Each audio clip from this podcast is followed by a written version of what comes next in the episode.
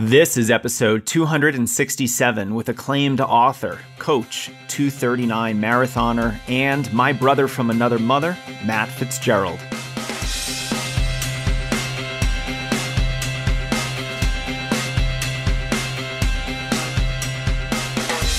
Welcome to the Strength Running Podcast. I'm your host, Coach Jason Fitzgerald, and this episode features my fellow running coach, my fellow 239 marathoner, and my fellow Fitzgerald, Matt Fitzgerald.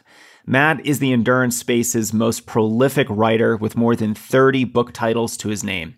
We're talking about the art and skill of pacing today. How to improve your ability to pace well, what mistakes to avoid, how to balance intuitive pacing with your GPS watch, what listen to your body actually means, and more.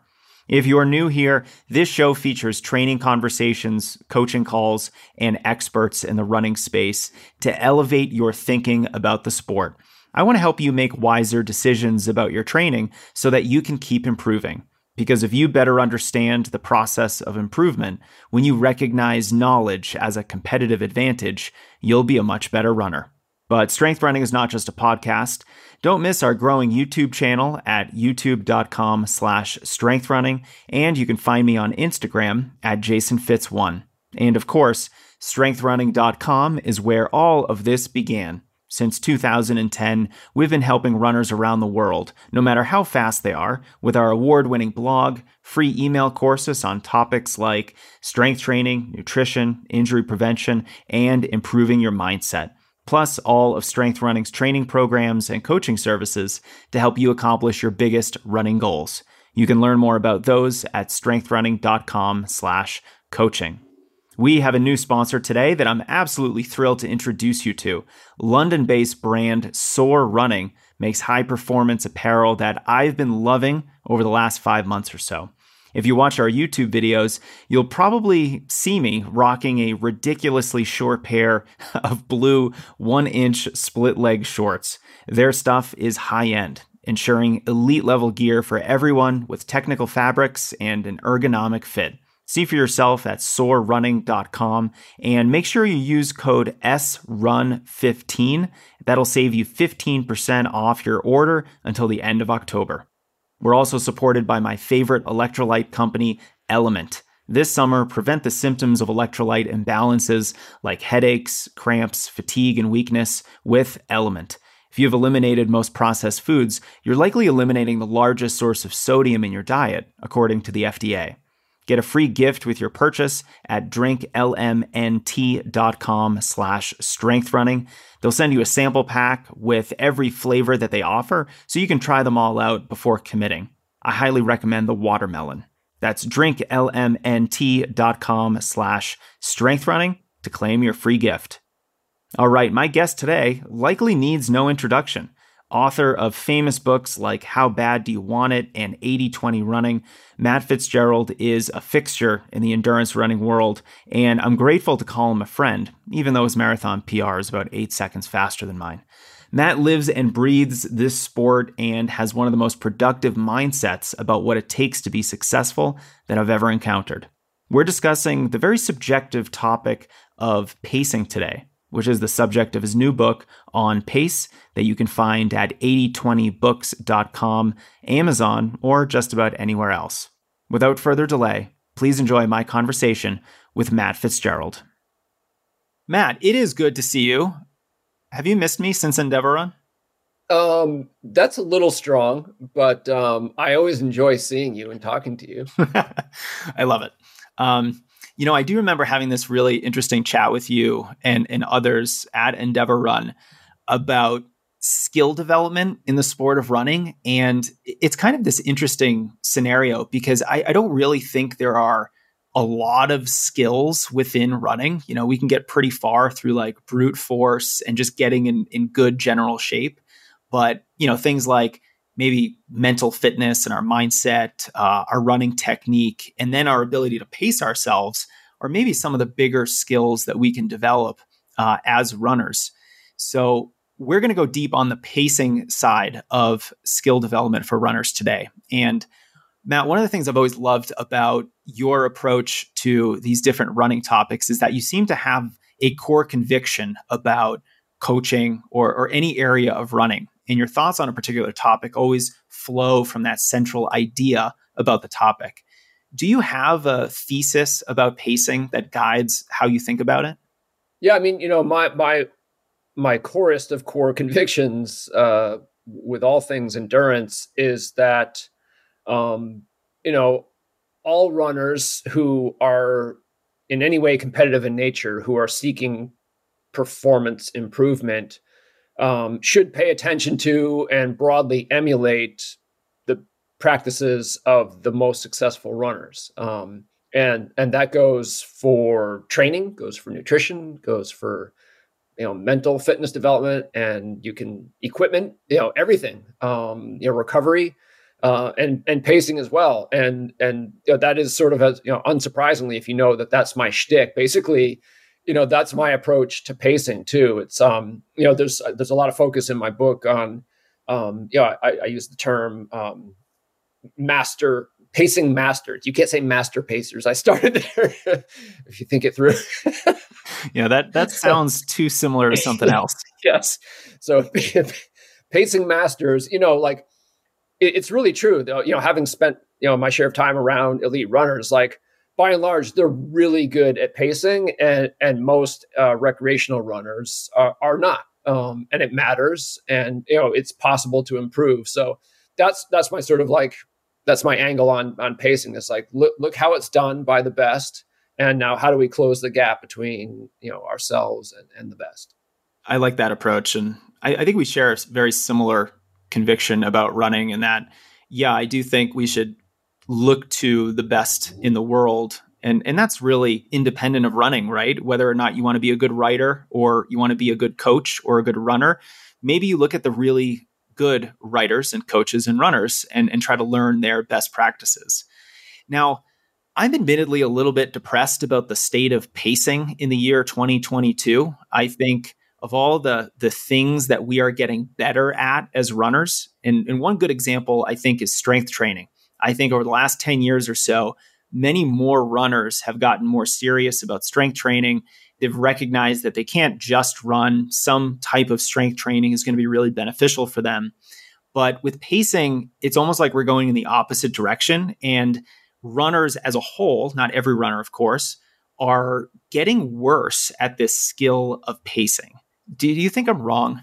I think you're right, and that's why I wrote this book, and and particularly why I wrote it now. Um, you know, because you know I started running in 1983, and nobody talked about pacing then, or, or certainly not much, because like it just wasn't an issue. Um, you know, everyone started off sucking at it, and everyone eventually got a lot better at it if they stick stuck with the sport. And it really has changed. Um, and you know i think it's a function i mean pacing is hard. It, it, it is very difficult to to master and and you you can, it can take a long time. You know for me especially at the longer distances it, it did. Um, but you know aside from the fact that it's just inherently difficult uh, there are there are two other reasons that i think that people are getting worse at it. And one people are starting running later in life. You know i, I was 11 when i ran my first 10k road race. Um, and you know so if you start when you're 31 or 41 you don't have that just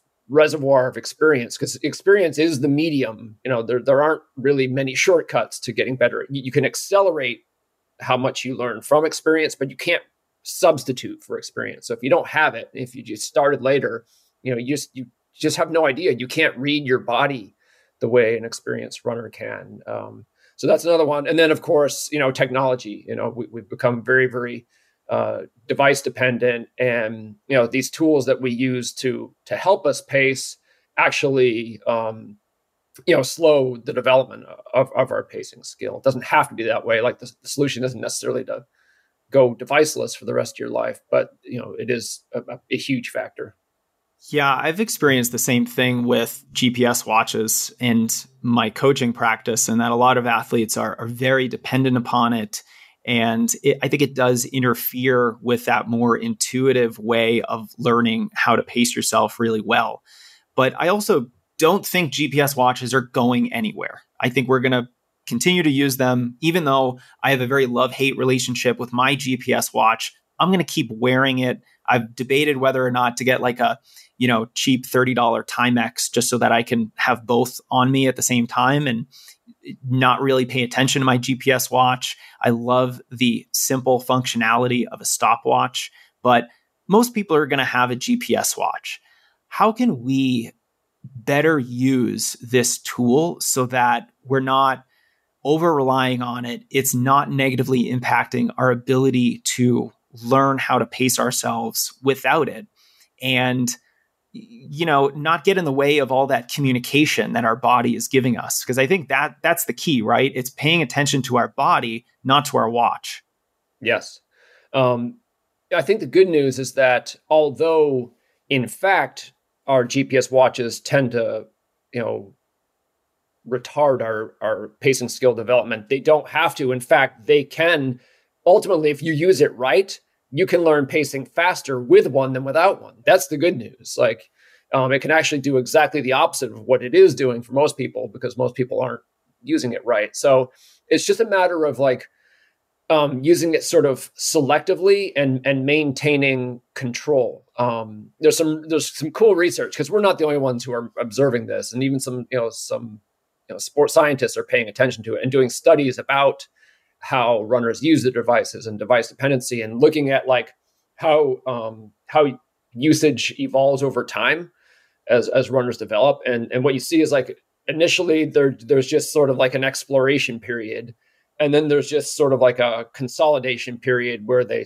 you know runners will stop they'll start tuning out to the features they realize are kind of irrelevant and focusing on um, some others. And then there's like a, a final stage where it's just like um, you know, which is sort of like the, the mastery phase where it's like you're basically ignoring almost everything and, and like you're, it, you're you're just sort of checking in with it and um, really in the driver's seat of your relationship with the device. Um, so it's just that, like the, that's the process. Um, and so you know, in my book, I talk about like just you know basically how to infuse training skill development into the running you're already doing and your devices are, are a big part of that one way or another like you know, so the extremes would be I do recommend that for, you know, most or all of your low intensity easy runs, you are not keying off your your device. There might be have to be an initial calibration to, um, so that you know, you know, what like low intensity feels like. So you're not, um, you know, going getting stuck in the moderate intensity rut just because you're not looking at your device. But just like because that's 80% of your running there. And it's it's pretty much like let's face it, like as long as you don't go too fast on an easy day, there aren't a hell of a lot of other ways to fuck up an, an easy run. So, so like that, that right there gives you a lot of practice and just, it forces you to pay attention to your body more. So that, that's, that's, but that's not the, you know, I'm, someone might pick up this book and think, oh, that's all he's going to say is like ditch your device. But no, that's just, that's easy runs. Um, and then there are other ways to use your device that just to get you also being more mindful and learning how to calibrate the subjective against the objective because that really is what you're trying to do you know to know what a 732 mile feels like versus a 731 um, and so there's a lot of ways you can do that. Um, you know one one example that i use in the book is precision splitting where if you're doing time based intervals say it's like you know six times two minutes um, you uh, you see how much um, distance you cover in the first interval and you try and cover exactly the same distance in every subsequent one. So the precision is the point where it's like, you know, it doesn't really matter, you know, if you're two or three hundredths of a second off. No, but the very effort to try to be that precise um, allows you, you're going to do that workout anyway. So it's just another way of like, um, you know, sort of multitasking with a session like that. And you need a device to, to, to do that. So you, that's like making like a, a sort of a, a helpful use of it in patient skill development. I like that. And you're reminding me of how I learned how to do hill workouts as a high school athlete because you we would run time-based hill workouts and we had hills that were so long that we could, you know, run up them for for 5 minutes at a stretch. We weren't doing 5-minute intervals. So it might be, you know, 8 1-minute hill reps and the coach would know if all of a sudden you weren't getting to the same place up the hill after a minute And it was really good at forcing us to calibrate our effort over the course of the workout and almost a way to force yourself to learn this in a way that uh, it can, it can be really helpful. One of the things that you mentioned is, you know, listening to your body, listening to the feedback that you're getting, and balancing the subjective and the objective. I think learning what things to look for when you're out there running, like what is the subjective? What language is our body talking about? When you say listen to your body, what do you actually mean by that? Yeah, that's a great question. Um, so you know the the big one is you know what scientists refer to variously as um, perceived exertion, or I and Samuele Marcora uh, prefer uh, perceived effort, um, which is your sort of global sense of how hard you're working relative to your limit. Um, and you can put numbers on it, but it really is sort of like it's best just to think about it in more qualitative terms or in co- sort of context specific ways, like such as is this pace sustainable or how long can I sustain this? That that type of thing. So you're just you're sort of you know so we can all do this just like you know i can ask any runner even who is you know who's new to the concept of perceived effort like how hard you working right now 1 to 10 and you know and, and they can do it. So and it really is it's sort of all i mean we we, we sort of are honing in on what is exactly happening inside your brain that produces this perception but we know for sure it is a distinct you know definite perception just like perception of like temperature or or pain or whatever. Like it, it's real and it's a thing. And it's the thing that really matters when you're when you're trying to just you know um because you know i define pacing in the book as the art of finding your limit um and that's why we need pacing and so and so that perception of effort is is how it's you know that's how you um situate your yourself in with respect to your limit like you're, you're basically asking like how close to my limit um am I? Like how close to you know hitting the wall, um, the wheels coming off, am I? So that's the number one thing to, to pay attention to. But there's you know there's there's all kinds of nuance to it, and so an, another one of the tools that I talk about in the book is what I call uh, body scanning.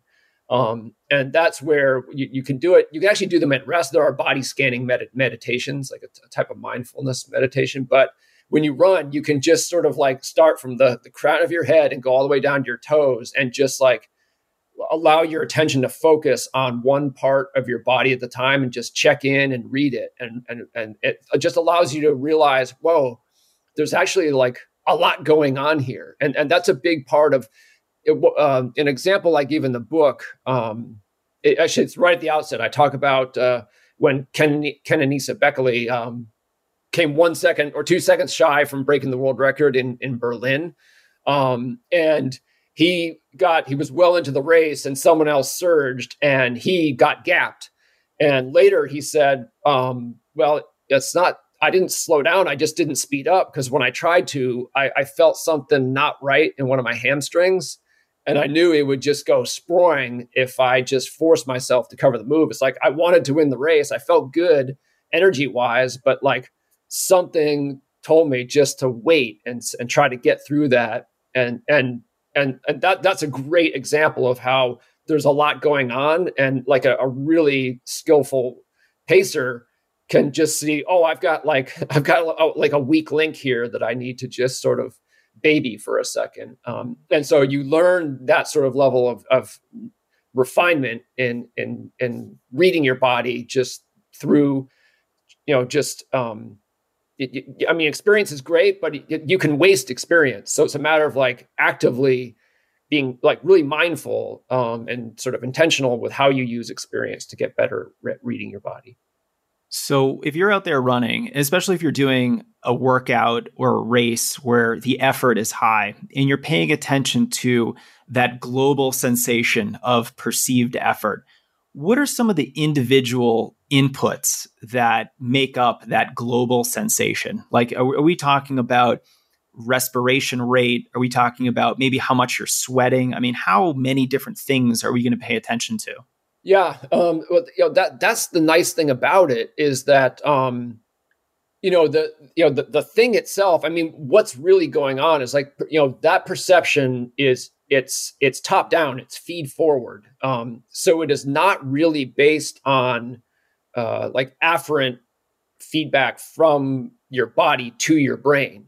So it's not like, oh, my blood glucose level is dropping, and you know, there's a signal going from you know my muscles to my brain telling me that, and it feels harder. That's not what's happening. It's actually it's entirely inside your brain. Oh, almost entirely inside your brain, and it's just a matter of how hard the um, certain areas in the premotor and motor cortex are activated. So you know the harder those parts of your brain are working, the harder your body's working. So it's just your brain is basically reading its own activity and so it's able to account for everything because as your blood glucose level decreases and your body's, uh, your muscles lose contractility, well, your brain has to work harder in order to maintain the same output. And so that's what causes your perception of effort to increase.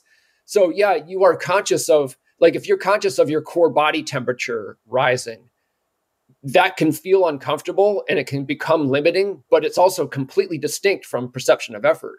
It's just a, it's, a, it's you know, it it impacts it, but it's separate. So you can just, you know, when you're trying to, when, you know, when, you know, to use your example of like, you know, when you're doing something that is sort of limit testing, whether it's a workout or a race, you really just want to stay. You're, you're gonna you're gonna notice some of the other stuff, but you you, really just want to focus on that on the whole. You know, just like how hard am I working? How close to my limit am I? Like keep it simple. Uh, you know, neuroscientists refer to it as coarse graining like just you know looking at the forest and not losing it for the trees i think that's helpful i think especially for someone like me who might overthink a lot of different things and and really start paying attention to you know how quickly do my feet feel like they're staying on the ground and then lifting up off the ground i might be getting a little bit too in the weeds one of the things i want to get back to is this core conviction of yours that we should try to emulate the best and learn from them how do the best learn this kind of intuitive, subjective art of pacing themselves well? You know, I, I really liked your description of pacing as, you know, the art of finding your limit. And I would just love to know, you know, is it is it experience? It can certain workouts help? Is it um, you know, a certain mindset even that you have when you're out there training? What what's actually helpful at building this skill?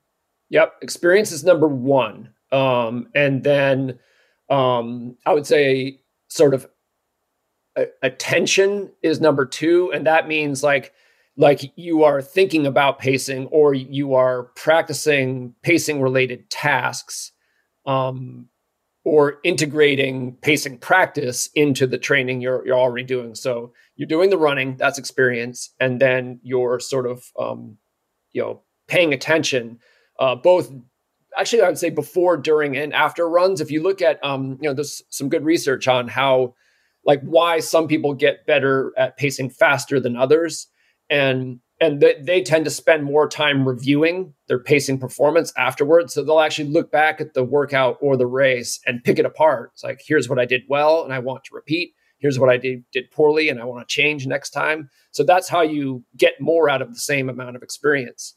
But also, there's a planning piece too you know like there's a lot you can do before the workout starts to set yourself up for effective pacing execution and then and then in the moment um and then you know the third thing is just um you know just you know different types of um almost games you can integrate. Like you know then this is where you just you just get more particular. Um you know games and um and you know like types of sessions. Um and like you know, I've, I've given you a couple examples already, like, you know, those, what I call naked runs when you're not paying attention to your device. Well, that, that is one right there. Cause like you're, you're already doing easy runs. Now you're doing them a little differently and you're doing them differently in a way that will help you pace better. And the precision split splitting uh, is another one.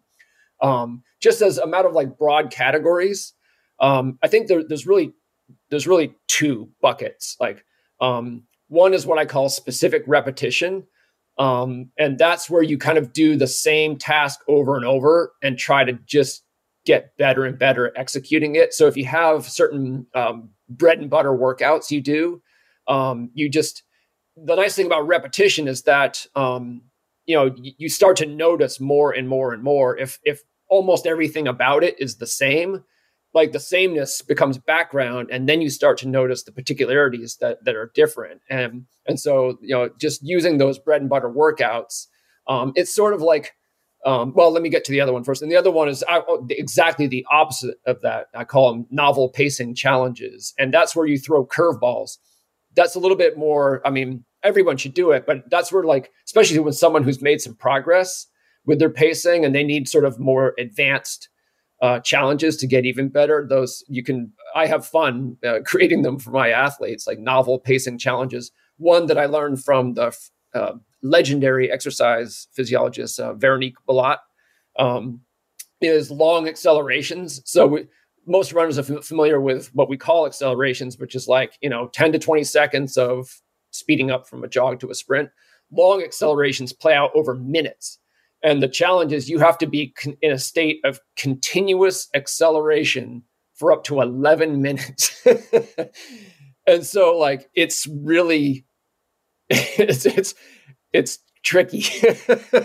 but it, like the point is not like like you know no one's going to explode if you don't nail it. Nobody nails it. Um but but to try because it really forces you to like like am i speeding up? And like what do i do? Like the the one time i did it before long covid took away the ability to do this sort of thing it was like i pictured like a wall right behind me and that the, the wall was actually very gradually speeding up and so it was pushing me forward and and I, I felt like you know what? That is helping me from like like kind of uh, you know relaxing and because I, I, didn't want to look at my workout file afterwards and see any uh, any dips at, at all. So it's just like something i came up with that helped me in the moment. So that was like super particular, but that's what it, that's what it comes down to. I mean, you, you asked you know the question like how do you get better, and it's like you can look at it broadly, but then it comes down to doing like really specific stuff like that, like where you blow it the first time and then you try it again in three weeks and you're better, and you're like, hey, progress, I'm getting better at this. Yeah, I will say too that I, I think your point of the repetition of certain types of workouts over time can be really helpful. You know, I, I think you know, just as my background as a track athlete in high school and college, there's only so many different track workouts that you can do when you're training for the same distance races, right? So, over the course of eight years competing in indoor and outdoor track, I got to run the same distance repetitions for roughly the same workouts. You know, it was very similar on a year to year basis. And that repetition made me pretty good at pacing because you kind of have to be. You kind of have to learn it through that, you know, school of hard knocks, the school of experience where you're just thrown into the fire and you kind of have to figure it out. I, I also have this opinion, and I'd love to hear your thoughts on it, that one of the best ways to learn pacing is is with races, not necessarily with workouts, because races is where there's a lot more on the line. You're actually giving a 100% maximum effort performance where most workouts usually aren't at 100%, vast majority aren't. And it can be this great playground of testing your limits and your potential. But one of the issues I see with adult runners is that, you know, they love the marathon. And, and I get it, the marathon's amazing, but we all run two, maybe three marathons a year, not a lot of tune up races. And it just doesn't give us that experience of learning how to hone our ability to pace ourselves well. So I'm a big fan of folks running more middle distance distance races so that they can race more frequently and if you know the difference in effort between an 800 meter rep or race rather, a 1 kilometer race, a, a 1500, a 3k, a 5k, the difference in those races is on the one hand profound but on the other hand, the the actual distance of all those races is fairly close to one another. You know, a lot of times we're comparing the marathon to a 5K. Those are in different universes. Meanwhile, an 800 and a mile, you know, it's it's only the, the difference is only a half a mile, but the way in which you pace it is totally different. What are your thoughts on racing shorter races more frequently to get better racing experience? Yeah, that's that's that's great. In fact, I, I wish we'd had this conversation before I wrote the book because I, I, I would have recommended exactly that. Um, but you know, I mean, more broadly, like you know, because pacing is the art of finding your limit, and that you're only really touching on your true limits in races. Well, that says it right there. Like you can only get so much pacing practice outside of the racing context because um, you're you're like you're you're learning you know the, uh, we haven't really touched on it but a big part of you know the, for me there, there are there are three pillars um, sort of sort of mental traits that are that are the pillars of pacing ability. Their body awareness which we talked about judgment is number two. You know pacing is really just a like a whole series of decisions and they're either good or bad or indifferent and so judgment is huge. Um, and then toughness is the other one because you know the the limit is also perceptual in distance running. Like you can't push any harder than you feel you can. Um, and that is a mutable limit you know like it's why you know, study after study has shown that people are faster in competition than they are solo. Like that, like, you know, there's nothing physical different, you know, physically different about those situations. Um, so, um, and there's a great study I cite all the time, and I cite it in the book. They had um, a bunch of kids, I think like fifth graders, run the first three 800 meter races of their entire lives. Like, so they had never done this distance before, and then they had to do three um, but not on the same day. Um, but they were close enough together that there was like no training effect or anything. And they, and they also looked at um, how they paced, so their overall performance and how they paced them. And the kids got faster in each one. And the scientists who did the study thought they're going to get faster because they learned to pace it better. No, they paced it the same every time. They just learned that it didn't kill them. Like it hurt, but it didn't kill them. So they just hurt a little more. And they're like, you know what? That hurt, but I think it didn't kill me. So on the third one, they went even harder. Like that gets to your point right there. Like you just discover how much hurt you can take. Um, and you get tougher through racing. And and there, I mean, you really shouldn't race in training, so there is kind of no substitute. Um, so obviously, you know the you know the folks who park run every Saturday. Well, that's not the way to to develop as a runner either. But but I do agree. Like there's really something to be said for that, um, and I'm going to steal that idea and recommend it to others. you know, Matt, I've always found too that it's it, it's really interesting because that skill of recognizing that racing's not going to kill you. You can probably hurt more than you think you can. That skill atrophies faster than almost anything. I would have to relearn that at the beginning of every single season. And it, it's like you take a month off of racing and it's just gone. You're like, oh my God, I have to race again. What is this going to feel like? I'm so nervous, especially after a summer of, you know, mostly easy base training for cross country. You line up in your first race and you're so nervous because you haven't gone to the well in such a long period of time. Uh, so I, I think it's, it's even more important to flex that skill and, and flex that muscle pretty regularly. Um, because if you don't, you just sort of let it atrophy. Yes, very true. Um, that's why I, I've always been a big fan of rust busters for that reason. Just like like somewhere toward the end of you don't want to race when you're just simply not ready and you could hurt yourself. But like uh, just jumping into uh, you know 5k, 8k, 10k um, you know, when you're just transitioning from base training to more specific training, just get, get out there and put your feet in the fire. Um, and like, I always got a bump from those. It's like, well, that one race didn't make me fitter, but it, it, it, uh, it taught me how to go to the well. Um, and then you can use that going forward. For sure. I love the I love the rust buster term. Just to, you're certainly rusty and you've got to get out there and, and get the rust off. And usually those races don't go very well, but they're also very uh, at least in my opinion, they're very confidence inducing because even though they don't go well, you're like, well, I sort of screwed up my pacing and I wasn't very tough at the end and I had unrealistic expectations going in. So you start to identify all of these different areas in which you can improve. And then your second race back is usually so much better because you improve on just those areas of, of low hanging fruit. I want to talk a little bit about those three pillars of pacing skill that you talked about. You talked about uh, body awareness, which we've discussed you know a lot of the some of the different inputs that go into that but how we should probably focus on it from a more holistic global perspective. And then toughness. So maybe the last half or third of a race we can probably run harder than we think we can and, and go a little bit further. And then there's this area of judgment. Can you talk a little bit more about what you mean by good judgment when it comes to pacing? Yes, um, you know, judgment really is um, you know the ability to to make decisions you're happy with, um, and uh, and and that is really what's going on.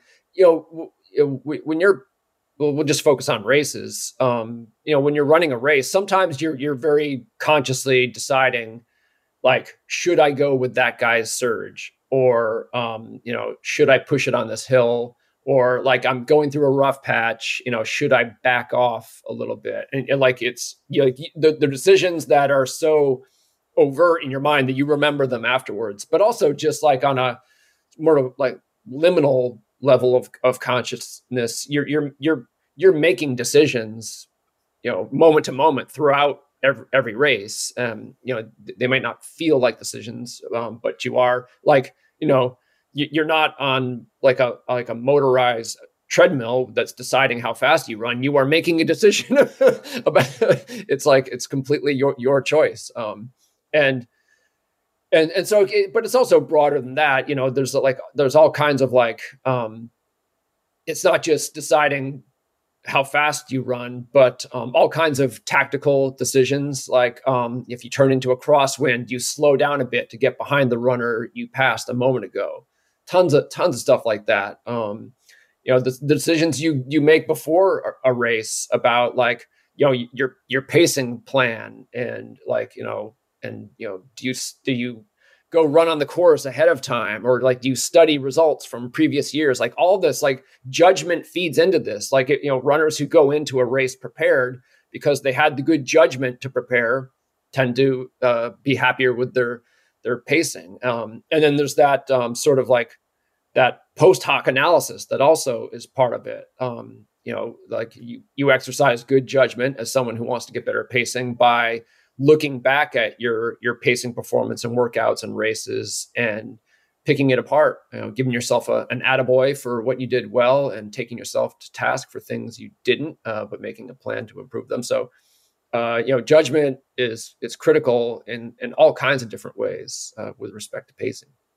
Have you encountered any judgment common errors or mistakes that occur among a lot of runners? Because I think this is this is kind of getting to the experience side of things and and whether or not you you make a move you cover a move you respond to a competitor in a race you know the, the, there's no good answers to those scenarios because it, it depends on a lot of other things. But have you seen judgment mistakes that are common in the general running population?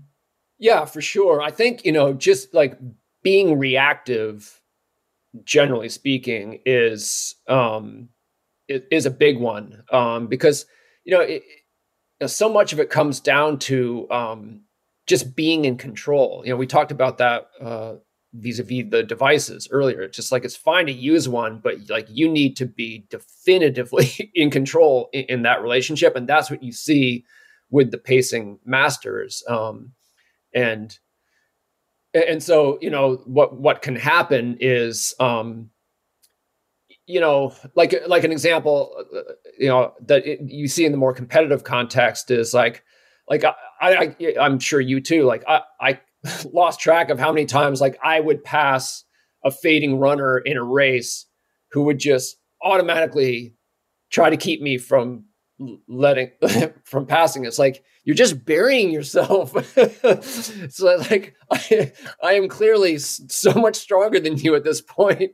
Like it's like you know I, I, admire your pluck, but you're not, you know, why don't you just gather yourself and like, you know, put a target on my back and see if I get my turn to fade or something. But like that's just being like reflexively reactive and not.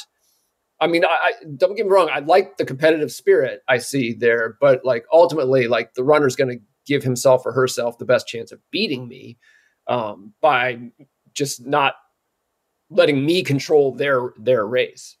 So is this similar to run your own race and your own pacing plan as opposed to just reacting to what every other runner is doing on the course?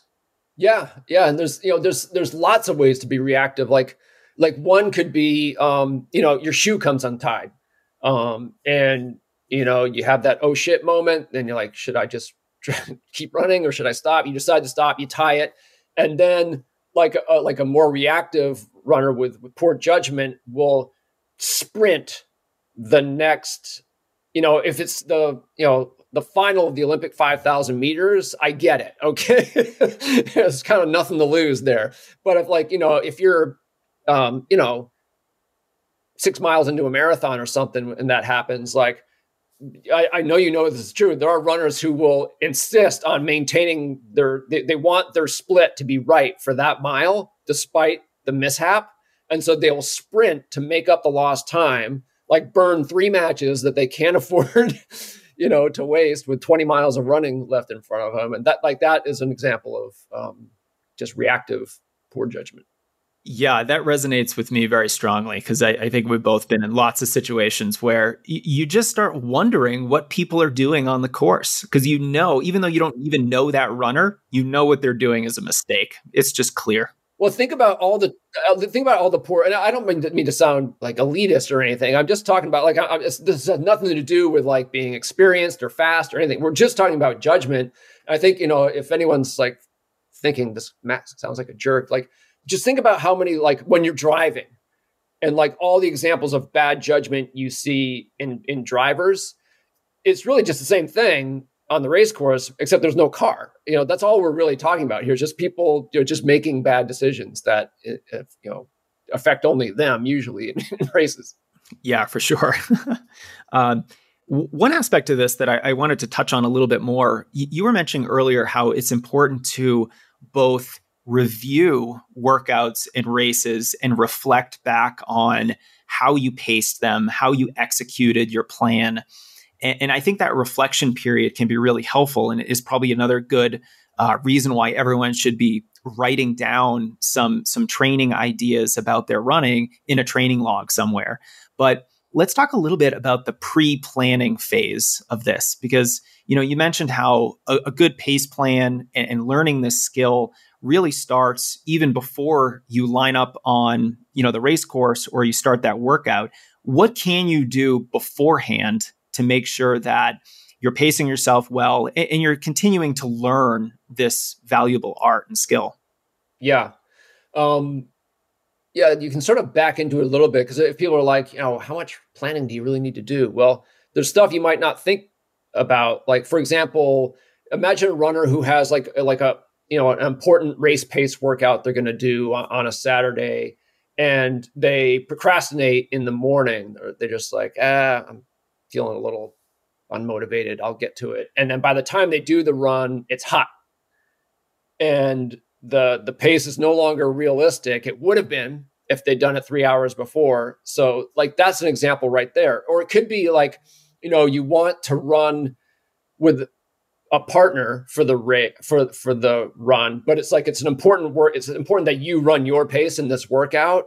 So who who you choose to run with, like you can make a bad choice um, on who to run with, or like once you've picked that person, you can make a bad choice about um, you know keying off them when they're erratic or or what have you. Um, so like little decisions about you know where you run, who you run with, what time of day, you know the route you pick. Um, also, just I'm thinking about like you know just like you know ch- like if you, if you have coach, they're doing it for you presumably, but like you know having like um you know performance goals that make sense. Um, you know, like you have to understand like what is the point of the workout, and then you know what what paces should I be running in order to get what I'm supposed to get out of that workout, and like that that doesn't decide itself, honestly. Like if you just go into it like, oh, you know, it's um, you know, it's six times two minutes to go back to that example, and this should be you know kind of hard all right. You know we'll see how that goes. Uh, but you can do a lot more planning than that to ensure that like you you know what the workout is supposed to do and and it does that. Yeah i think when when it comes to performance we've got to be precise with our pacing or else it's it's going to be very difficult for us to actually achieve whatever time goal that we might have or pacing goal that that we might have. Um, do you think listening well, let me let me preface my question with um, I, I, think your note about being mindful about what you're doing when you're racing or running uh, a formal faster training session a workout i think is spot on. We've got to be actually engaged with what we're doing. Do you think listening to music when you're running a workout or you're running a race or or a podcast? I know the strength training podcast is fine. You can listen to that whenever you want to. But but it, do, do those things distract you from the precision that's required or even distract you from you know all those signals that you're getting from your body? Yeah i would think you know you know we know that you know up tempo music um, is measurably performance enhancing um, for you know workouts and, and, and races. So i mean like it can it's one of those psychological factors that actually affects where your limit is um, so it, it can be an aid in that regard, but could yeah, it could also be a limiting crutch because it is something that is, you know, you, your your brain has only so excuse me so, so many attentional resources to distribute, and so if it's giving a bunch of them to um, music in your head, it, it is um, you know less of it is going toward interoception and um, you know pace. I mean, it's like you know we can walk and chew gum, so especially if like you know, like if you just if you don't do it all the time. Um, so I think you know, like a like a, a runner who has only ever run like with music, has probably it's another one of those factors that is you know dampened their their ability to read their bodies. But if you're like me, like I'd been running forever when I first started running with music, and even then I only did it when I was in the mood for it. I think there it was you know, it, it, didn't hurt me. I could I could choose it when I wanted it, and it, it wouldn't have any kind of negative impact. And I think any runner can can do the same. Yeah, it seems to me that you either need to have that deep well of experience before you start relying on music when you're trying to run hard, or if you just started running with listening to music, we've got to be a little bit more selective over how much we're listening to music and, and which workouts and races we might be listening to music because there's a little bit of a balancing act. You know, we've we've got to pay attention to our body and we maybe want to use that music as a performance aid in some workouts and races. Do you have any additional advice on on how to strike that balance and and how to maybe you know, if you are someone who's listening to music or podcasts for every single run, you just have to. It's like your your escape from the world. Go for your run and you listen to your tunes. How can we make that balancing act and, and be a little bit more strategic with it? I guess you know I, I would embrace the the benefits um, without necessarily trying to convince yourself that you're going to like it. it, it you know, it's similar to like you know like you know certain runners I, I've worked with that they, they um they're serious enough to want to improve, but they hate speed work. they just they hate going to the track, um, but they will, you know, because they know it, it, it will. So they just sort of like hold their nose and go to the track. For some people who just you know they don't like running without music, running without music is is like that. Like so they just if you if you're not persuaded that it can benefit you, then then that's fine. But if you think, you know, it might it, it might get you um you know, it might enable you to get better at, at listening to your body, then um, just sort of embrace it on that level. Like not like I have to love this, but like this this is worth it. Um, and then you know, and then sort of like if you've never run without music, to go back to that extreme scenario, well, then any amount is more than you've done in the past. So you don't have to like, you know, go from one extreme to the other, you know, just start with, you know, a couple sessions per week when you go music free and, and see if you can uh, acquire a taste for it. Um, just like, you know, just sort of like, just have, it, it's not that different from like, you know, if you've never done a, like a meditation before,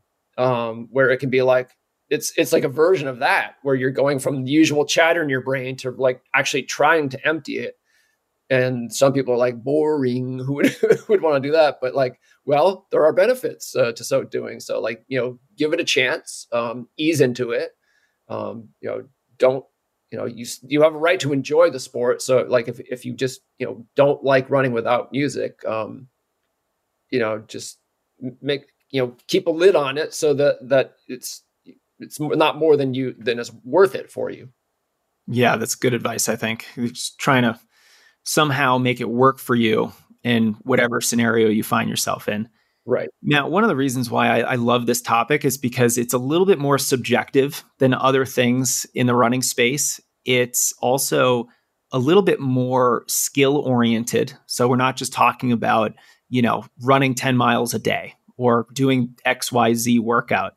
And uh, I think there's a lot of value in embracing the fact that it is a little bit messy. It does require experience, like we've talked about. And experience takes time, it takes trial and error. I think a lot of runners don't want to error, but that's part of the learning process.